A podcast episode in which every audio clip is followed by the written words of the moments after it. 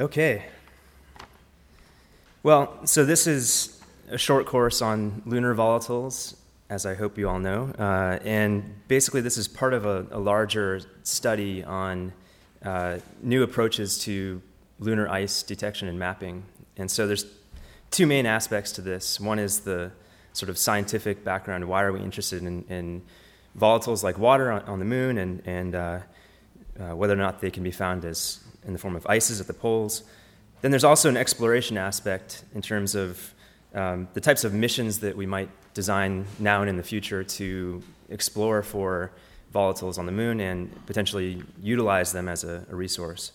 Um, so today's short course is, is divided up into a few different sections, and I think the first, the first part of it is sort of a, uh, a little bit of background on, on the science and, and uh, the, the basic principles of, of how volatiles get trapped on the lunar surface and other airless bodies. Um, and you'll see that temperature is, is a fundamental aspect of this. And so our first two talks before the break are going to be given by my two co-leads, uh, Andy Ingersoll and Dave Paige. And uh, Andy is going to lead off with uh, a talk on volatiles on airless bodies.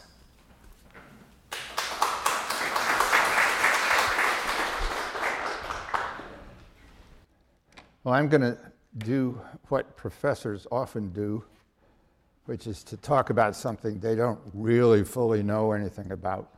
Uh, but there's advantages to that. Um, you get to uh, sort of approach each facet of your subject with equal ignorance. Uh, you're not biased towards anything. And um, also, it's kind of fun to review a field. Um, I've written maybe one paper, uh, which I'm going to actually uh, talk about in about a minute.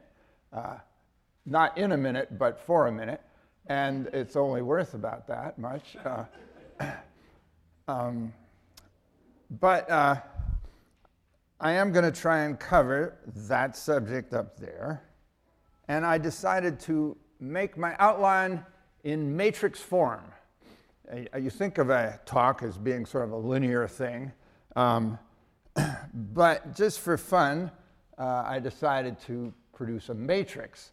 And uh, I produced the matrix first, and then I started uh, filling it up with slides and uh, material later, and I realized that um, life is not as simple as this matrix. I thought I, I would do the following I'd say, okay, whoa uh, let's go down this column, which is the subject of uh, volatiles uh, delivered by comets and asteroids, and uh, what kind of volatiles are delivered.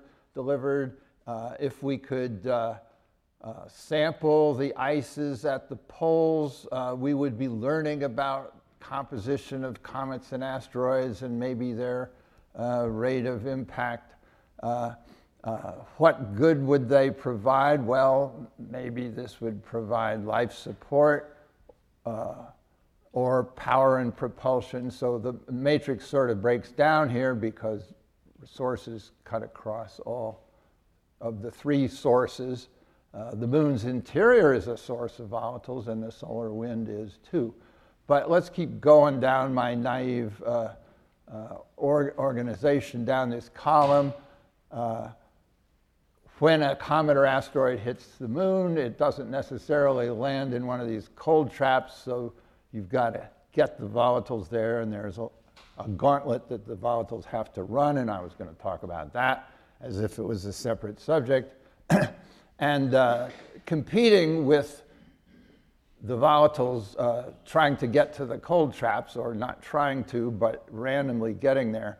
Uh, the gauntlet is uh, um, the solar UV is going to ionize them or dissociate the molecules. Uh, once they're there, they can sublime and sputter. So I was going to talk about that separately and then talk about uh, water from the moon's interior, which seems to be hydrated minerals uh, uh that get outgassed. Uh, and, uh, well, this is sort of an anomalous in my matrix structure, but the basic physics is uh, what's, the, what's the moon doing with, uh, water anyway if it formed from a very, very hot impact.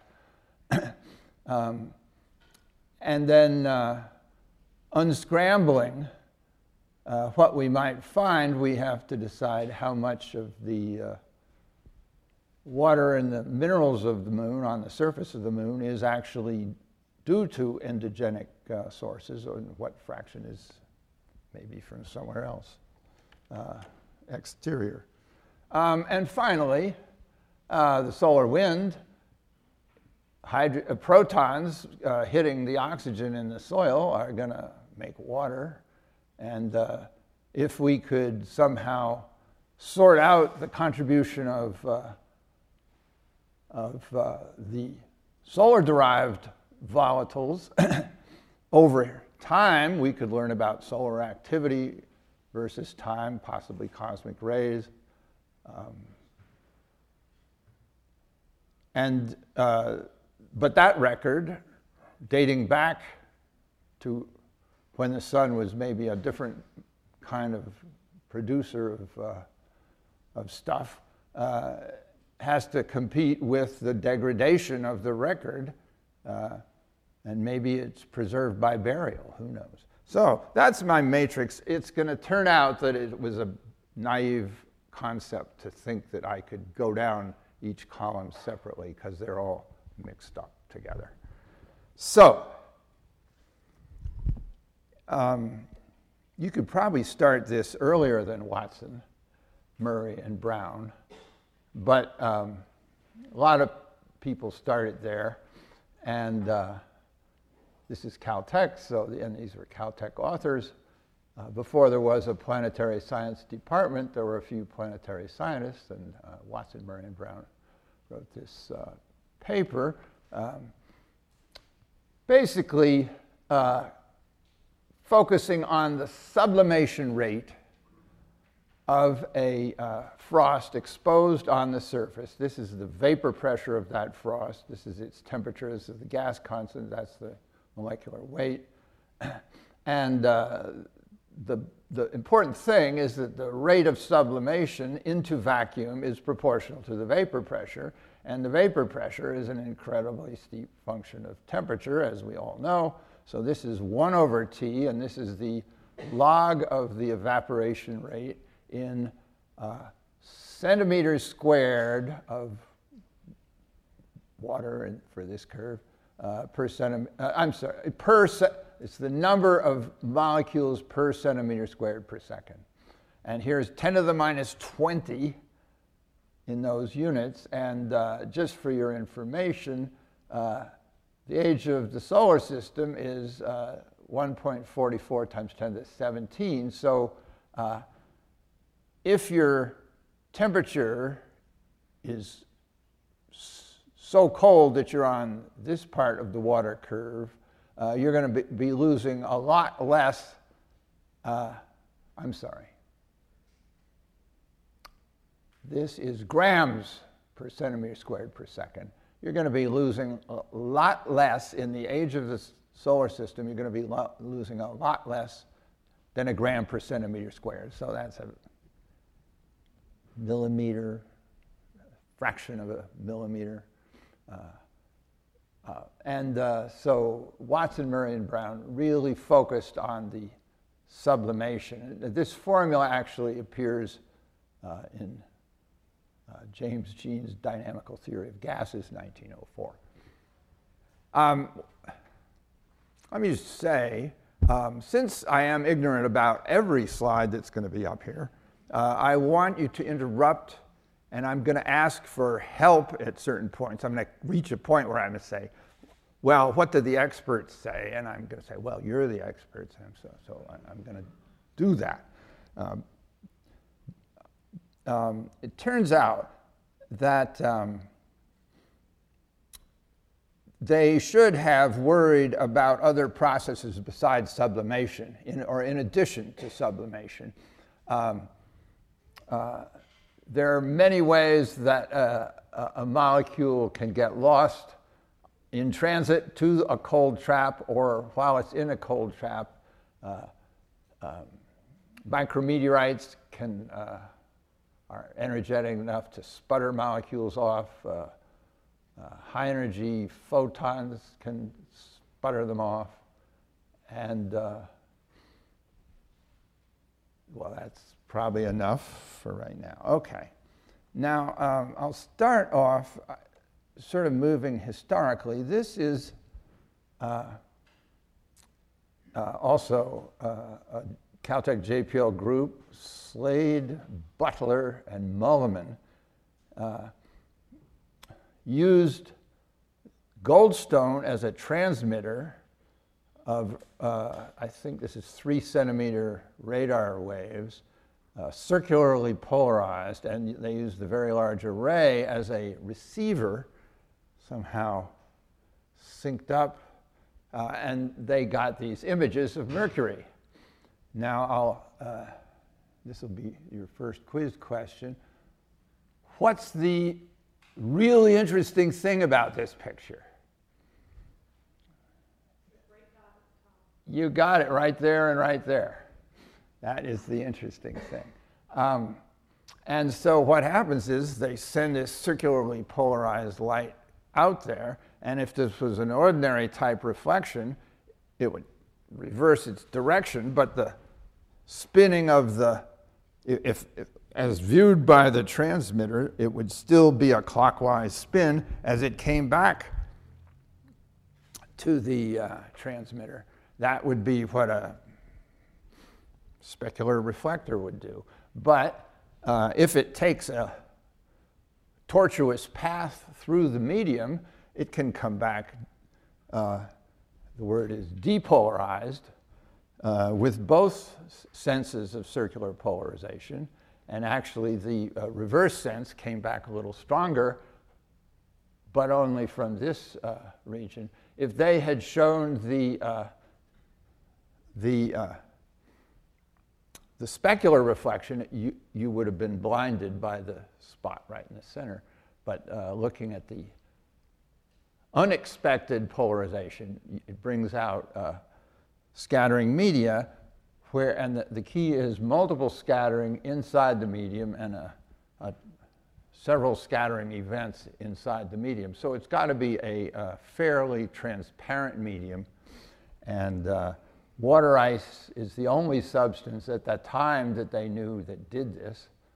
Uh, other ices do it to a lesser extent, and so that they wrote a paper published in Science entitled something or other water, uh, Evidence of Water Ice on Mercury at the poles of Mercury.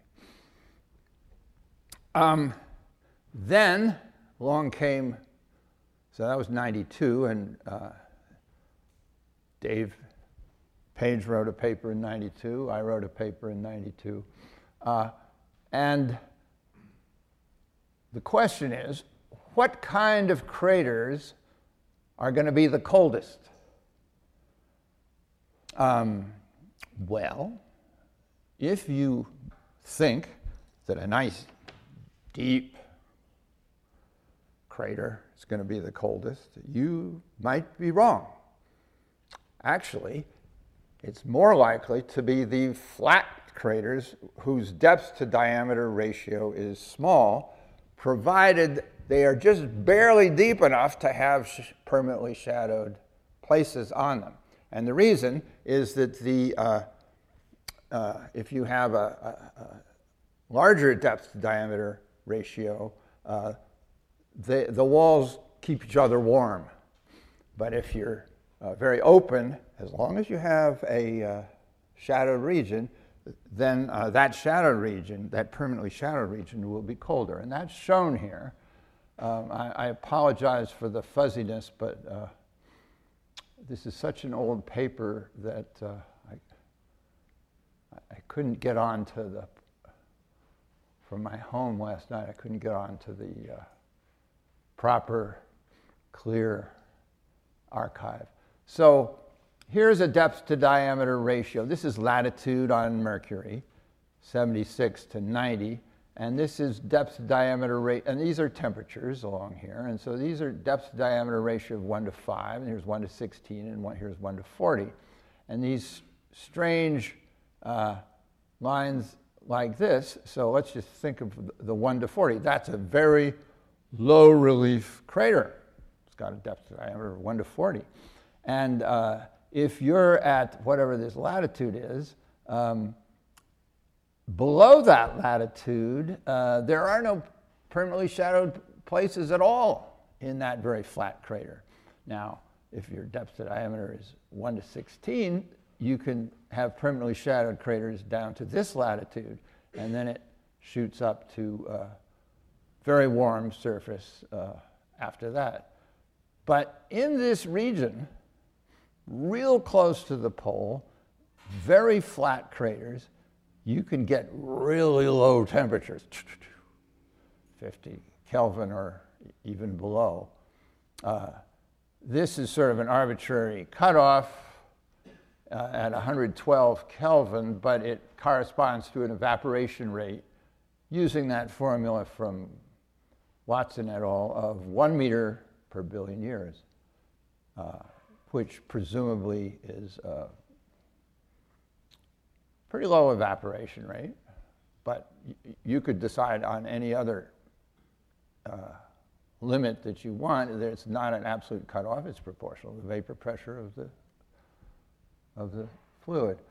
Um, now, my little contribution uh, was uh, to do the math for a spherical bowl shaped crater where you can get an exact answer for the temperature of any permanently shadowed uh, place in, in the spherical bowl shaped crater. And this is, and you can get an exact answer. Uh, but this is not the formula. It's a little too long to put on this slide. This is in the limit of a, of a uh, very small depth to diameter ratio. Little d is depth, big D is diameter. And uh, I show this formula just to show you that uh, the temperature goes down as the depth to diameter ratio squared goes down. And uh, uh, that's pretty much borne out by this more detailed calculation that Dave Paige did for more realistic crater shapes. Okay, we're still. Now, um, next person who came along also in the 1990s was uh, Brian Butler said, well, uh, let's ask um, how many molecules, if, if, uh, if you release a molecule at an arbitrary point on the surface, how many molecules will make it to the cold traps? What fraction of them? Uh, and uh, he said, well, what's, uh, what's hindering them? And it's mainly uh, photodissociation and photoionization. and uh, that is a parameter of his model. Uh, and uh, it, that means to be a tau, but it got turned into a t. So, uh, with a little bit of study, he decided to choose these three values for the lifetime of a molecule in empty space at the orbit of Mercury 3.3 times 10 to the 4 seconds, 6.7, and 13. So a day is somewhere in here. Uh, and so that's the molecule has to get to a safe place in a day or even less uh, uh, before it gets photoionized or photodissociated. Now, photoionization is probably going to be the end of it because uh, it'll get swept away by the solar wind. Photodissociation, maybe, maybe not. Um, it could it has a chance of recombining. Even ions have a chance. The, the OH ion has a chance of recombining. But he just put a parameter in here, which is that lifetime. And then he uh, did a random walk, just released molecules, huge numbers, hundreds of thousands of molecules, and uh, let them hop around on the surface each hop uh, leaves the surface with a Maxwell Boltzmann velocity distribution. Uh, and uh, I think he assumed no uh, bouncing that, that they ther- rethermalized each time uh, and left each time they hit the surface, they start off with a new, totally random Maxwell Boltzmann distribution. Uh, there's a small amount of loss due to escape, uh, gravitational escape the planet, but mostly it's, it's photo-associated ionization. Okay, uh, and uh, the particles were spread uniformly across the surface, and he just let it rip. And uh, here's the percentages that make it into the cold traps. With a shorter lifetime, uh, fewer molecules make it. Longer lifetime, they stand a better chance of hopping around and uh, making it to the cold traps. Um, now, this is from his paper, and I really had a lot of trouble understanding this, this figure. Uh, so I generated my own. Uh, this is a this is his Brian's um, caption. Um, this is the contribution of each latitude in one degree bars to uh, the eventual um, uh, uh, buildup of molecules in the cold trap. And you say, wait a minute, why should 89 degrees contribute less molecules than the equator? They should have a much better chance of reaching a cold trap at 89 or 90 degrees than these guys. And so I struggled with that. And then I said, wait a minute, it's because there's just less, uh, since they're uniformly spread over the surface, there's, there's less territory between 88 and 89 degrees than there is between 1 and 2 degrees. And so I uh, uh, said, I'll take that into account, and that generates this curve, which is the probability of a single molecule starting at various latitudes uh, reaching the cold trap as a function of its starting latitude. And this is a much, to me, you don't have to like this, but to me, this is a more intuitive uh, curve. Uh, if you start out really close to the cold traps, you're much more likely to make it to a cold trap than if you start out at the equator. But um, nonetheless, um, despite this gauntlet that the particles have to run, um, they do make it from the equator as well as from the pole. All right. Um, yeah. Yes. Uh, Butler has a diurnal cycle and uh, temperature versus latitude and all sorts of good stuff. Now, uh, then along came Julie Moses. Uh, and she accepted um, Brian Butler's uh, fractions, those percentages that make it to a safe landing, uh, and then she said, um, What kind of impactors uh, are likely to be the big contributors to the cold traps? And uh, she didn't consider all impactors. Well, she considered uh, Jupiter family comets, those are in red. Uh, Halley type comets in blue, and asteroids in green. And uh, these are long, very logarithmic scales here. So this is the mass of the object, and this is uh, the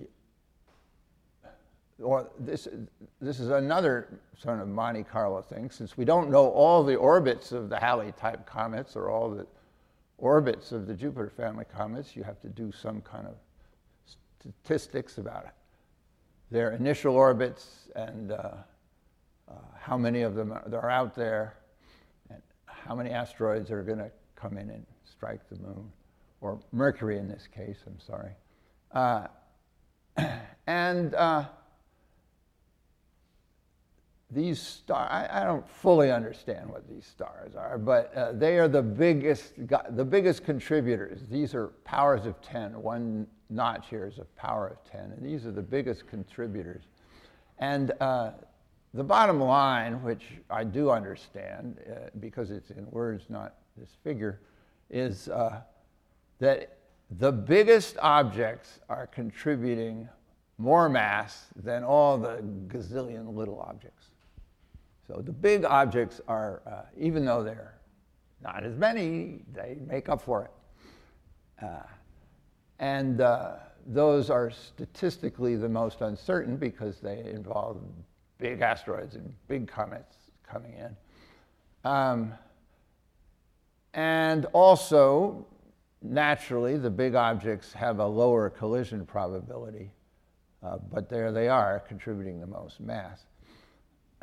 um, and here are some numbers from uh, Moses. There's no at all from Moses' paper. Um, asteroids, quite a spread, um, because uh, the statistics are bad when you're talking about a small number of big objects. Um, and uh, whose orbits we don't know in advance. Um, but something times 10 to the 17 grams over three and a half billion years.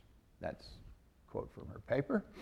Jupiter, uh, well, both kinds of comets, similar number, except the spread is even bigger. Something times 10 to the 17, even maybe 10 to the 18 grams over three and a half billion years. Then uh, this was not really a topic of her paper, but uh, uh, independent other estimates of uh, micrometeorites, which are uh, interplanetary dust particles, similar number. And uh, at the time of this um, paper, there were at least the um, radar observations, uh, Slade et al., who had estimates of the uh, amount of volatiles that were actually there, and it was comparable to these numbers. So, uh, the, the, obviously, this is a hard thing to do because uh, you have a little dot and you have to decide how much water is there. Uh, the idea, yeah, uh, really big objects will produce an atmosphere on, on Mercury, and then the molecules will start pushing each other out rather than uh, just uh, individuals hopping out. Uh, I didn't see anything, uh, any discussion like that in the paper. So uh, I don't know how big an effect it is. Um, now, uh, so this kind of hangs together as theoretical efforts often do. They often match the observations maybe sometimes having done theory for the wrong reasons, I, I would agree. Um, but uh, it's, it's good that you can at least get in the right order of magnitude on the amount of volatiles at the mercury pole. Now, I'm going to tell you, and you probably already know, that the poles of the moon are likely to have 100 times less volatiles than Mercury. And that's still a mystery. So we'll get to that. And that's where I'm going to ask for help. Tell me, solve the mystery. Okay, so let's switch over to the moon. Uh,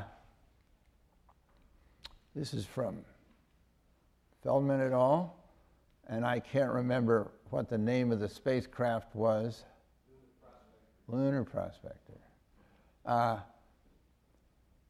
epithermal nu- neutrons um, sample deeper, maybe down to a meter of regolith. They're more penetrating than the uh, fast neutrons. And I'll show you fast neutrons in a minute, but it's just absolutely clear that something's going on at the poles. Uh, this outer circle is 45 degrees latitude, and this one is minus 45 degrees. Uh, and these are some kind of projections on the poles. So uh, purple indicates uh, more absorption going on of these epithermal neutrons than, than you would get from mere soil. And uh, uh, it's the hydrogen atoms that are doing the absorption. So uh, purple means hydrogen atoms. Uh, so it, it's just that you, you see less, you get a lower signal when you have the hydrogen because they're absorbing the neutrons.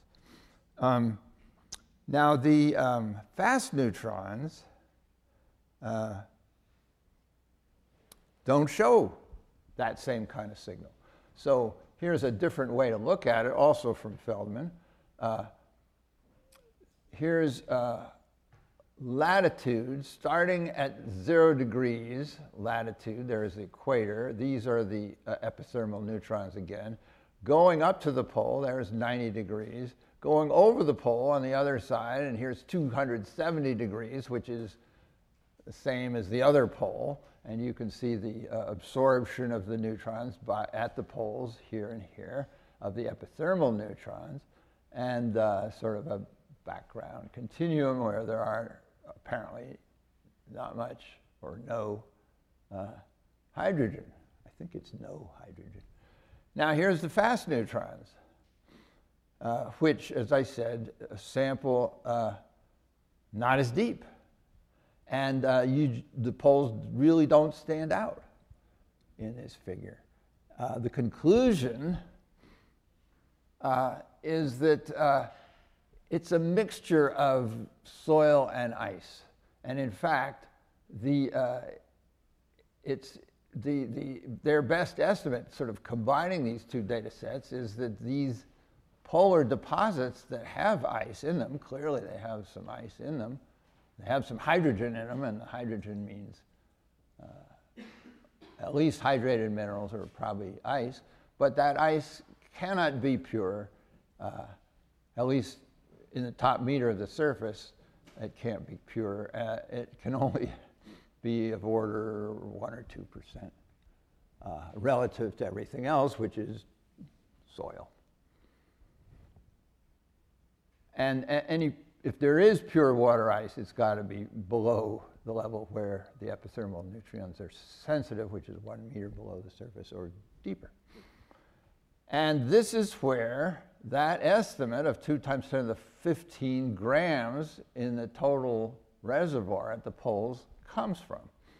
Uh, and that is this number here, which is uh, two orders of magnitude less than Mercury. And that's weird. Uh, Mercury has an obliquity, uh, remember, uh, relative to its orbit, its spin axis is just about 90 degrees. So uh, uh, it, it's that zero obliquity is uh, 90 or zero, let's call it zero obliquity is that right? Yeah. Yeah, yeah. Zero obliquity is favorable for having permanently shadowed craters, but uh, the moon is only, I don't know, one and a half degree obliquity. And uh, really, they should uh, have comparable numbers of uh, craters. Uh, it's not clear that Mercury gets more bombarded than the moon or less bombarded. Uh, it probably gets more solar wind, but Asteroids and comets? Who knows? So this is a mystery.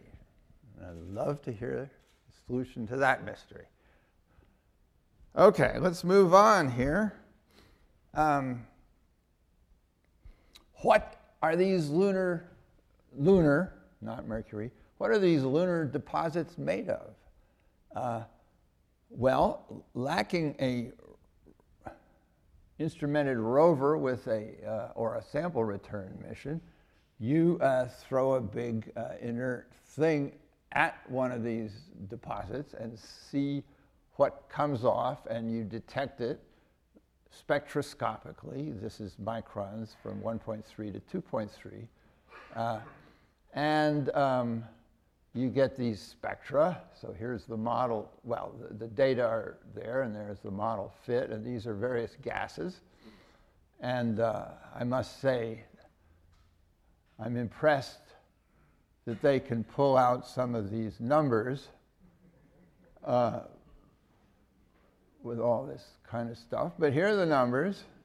Water, it's the main constituent, but there's uh, a, several percent of a lot of other things CO2, uh, H2S, um, whatever that is, methanol. What is that? Methanol. Uh, and some organics. I hope in this uh, short course or in our studies later, um, someone's going to tell us what, uh, what it all means, uh, this mixture of stuff. Uh, is this what a comet or a spent comet looks like, or a carbonaceous chondrite meteorite, or uh, what are what do these uh, mixtures of molecules? What are they telling us about the sources or perhaps about the sources and their uh, rate of destruction. Now, obviously, uh, with these spectra, you're not going to detect uh, noble gases, but uh, as we're going to learn, uh, there are places on the moon where it's cold enough for argon ice to sit there for a long time. Uh, so,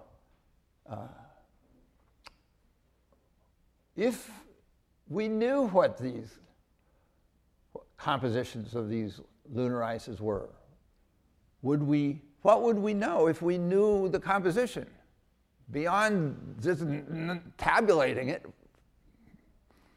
what would we say? Ah, the solar system works like this and not like that. Speaking of hydrated minerals, um, thank you. Um, there's, there was a long uh, standing assumption based on early analysis of lunar samples that the moon was totally dry and um, that didn't inexorably point to a very hot formation scenario for the moon, but it helped that idea along, I would say. This is my reading of the literature over the weekend.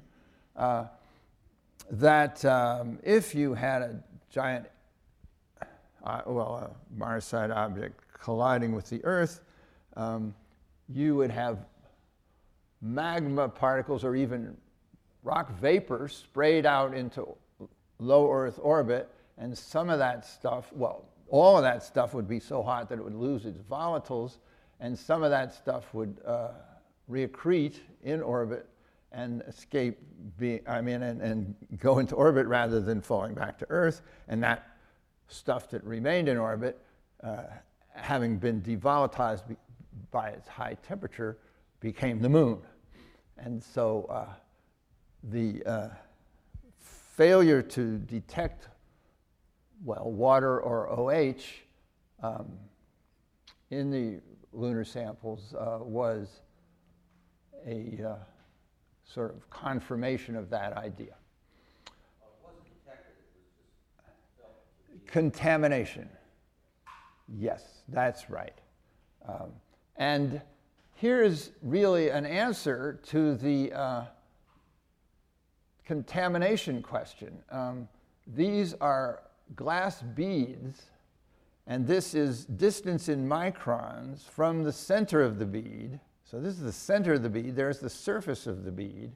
And uh, with the kind of instruments that are available in 2008, Saal et al., um, they were able to sort out where the volatiles are. Here's chlorine, sulfur, fluorine, and water uh, here and uh, there was more of these volatiles near the center of the beads uh, than at the surface of the beads, and that's opposite to what you'd get if it was terrestrial contamination. If it was terrestrial contamination, it would be uh, the other way around. The surface would be contaminated, the center of the bead would be more pristine. And so this was, this was a big deal. Uh, uh, I, I, just from the number of papers that uh, quote this solid paper, Saal et al paper, uh, it's clearly this changed a lot of people's thinking uh, about lunar hydroxyl or lunar water.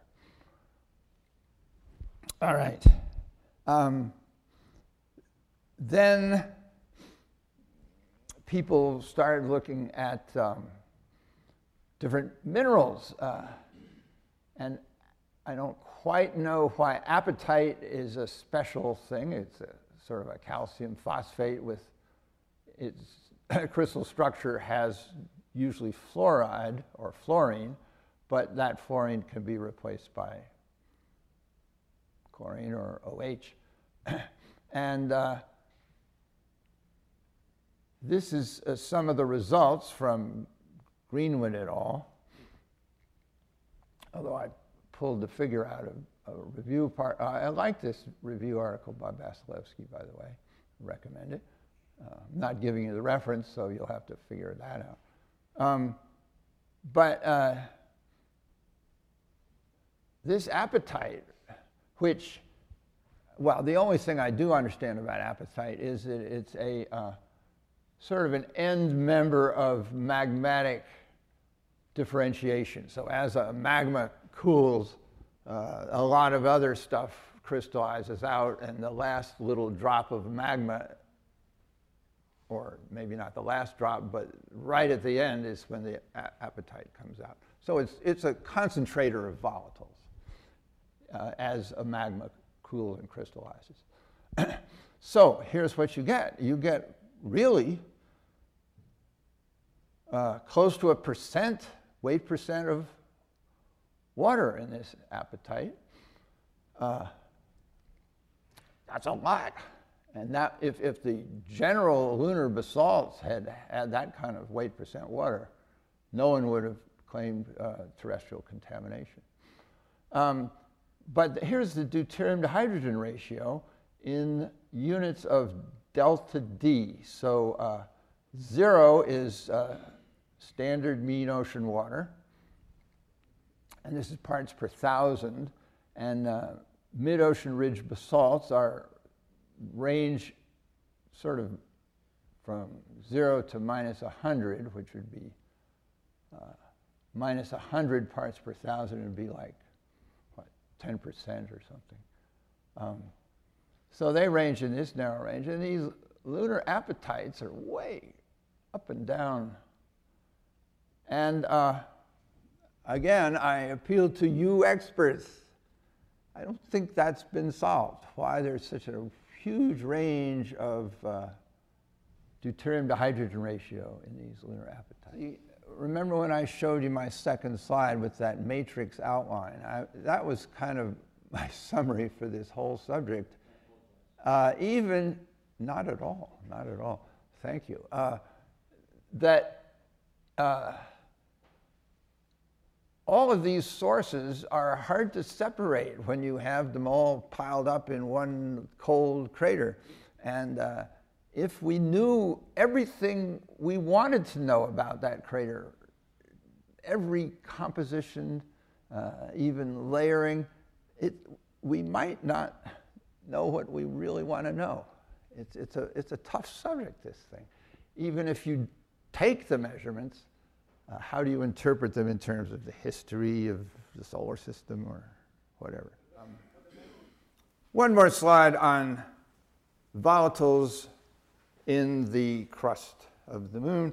These are melt inclusions. Now, I'm not a petrologist either, but a melt inclusion seems to be um, you have a crystal, uh, which is the outer matrix or the mantle, but inside there, there's a, I guess it's glassy little uh, thing that never segregated, never, it, it was there before it got this crystal forming around it. So it's a, it's a rare beast, uh, but it tells you about the composition of the original magma, or it tells you it's closer to an original magma.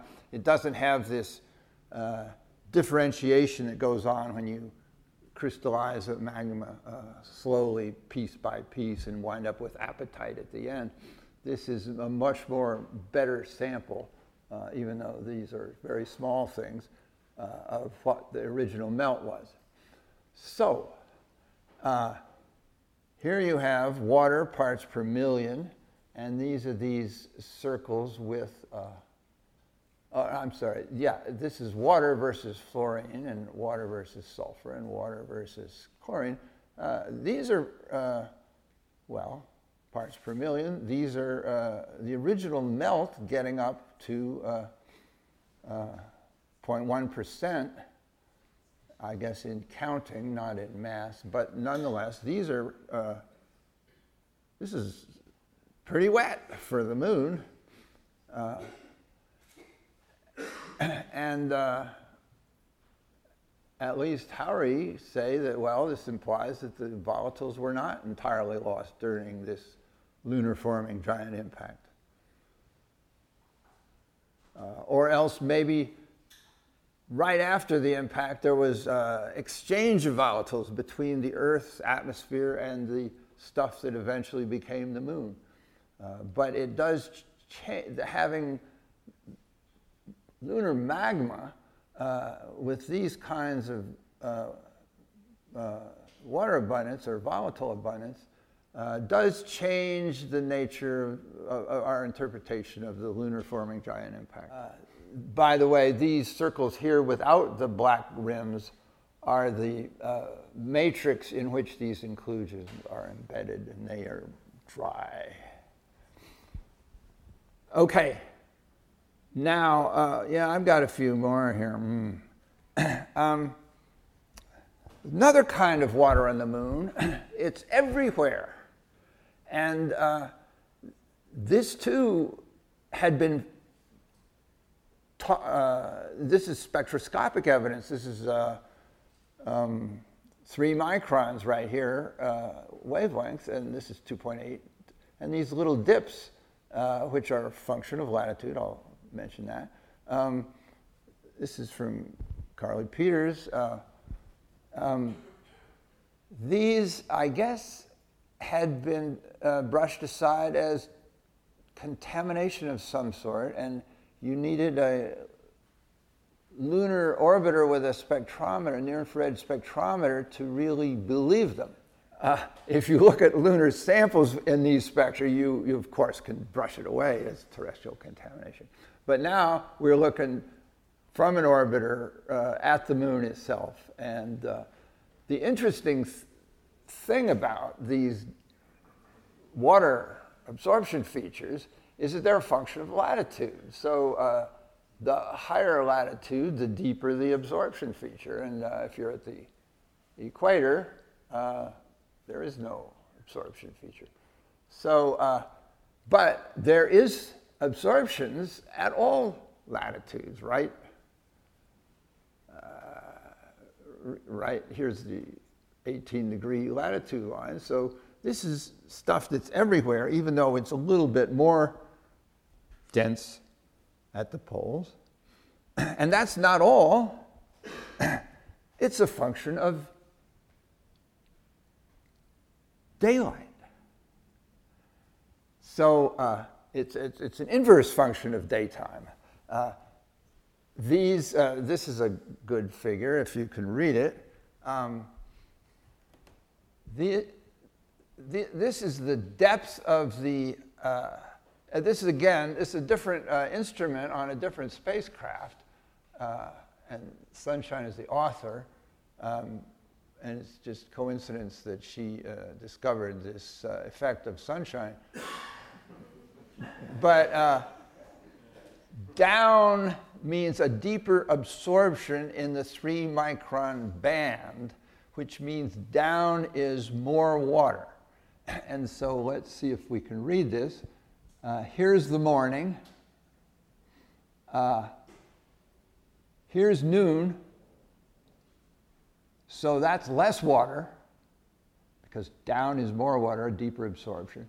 And then uh, afternoon, it begins to, uh, water begins to reappear, and then you come back to uh, evening, and the water has uh, reappeared. So it's a. There's a controversy with that. Mm. Whether thermal emission contamination is decreasing the apparent dams. Okay, three microns, you're normally, you, you think you're looking at uh, reflected sunlight, but there is at three microns a component uh, due to thermal emission, yes. Okay, good to know. Jessica knew that too. Yeah, no. disentangling the, the contributors to the signal. Yeah, these are not, yeah, I mean, you've got a lot of, these are not such deep absorptions, 0.9 to 1. Um, okay, um, now I couldn't find quantitative estimates. Julie Moses did a, and other people have done quantitative estimates of the delivery of volatiles, and coupled with Brian Butler's um, running the gauntlet percentages. Uh, for, uh, so they've done quantitative estimates of how much volatiles uh, are coming from asteroids and comets and interplanetary dust particles. I couldn't find any comparable numbers for the two other possible sources. Um, uh, the solar wind, which is obviously capable of making water when a hydrogen uh, atom hits a water, it hits um, an oxygen atom, you can make water, even if the hydrogen is charged, and you can still make water. So this, I couldn't find any quantitative estimate for the solar wind, and I couldn't find any quantitative estimates of the uh, contribution from the uh, endogenic lunar water in the soils to what might wind up in the cold traps. Uh, and I didn't dare do the second one, but I did do a totally back of the envelope, uncertain by three orders of magnitude calculation for the solar wind. I went to the Wikipedia. We got what was a leader for football. No, I didn't use those units. I did go to the Wikipedia to say, what is the solar wind flux? And they say, well, it's variable because you have an active sun in it. So I took some Wikipedia number of 3 times 10 to the 8 centimeter per centimeter squared per second for the particle flux in the solar wind at the moon. And uh, I said, well, let's just assume 100% efficiency so that uh, every particle in this solar wind uh, that strikes the moon, take the moon's cross sectional area, uh, no, every two particles, because it's H2O, uh, it makes one water. How much mass? Huge amount.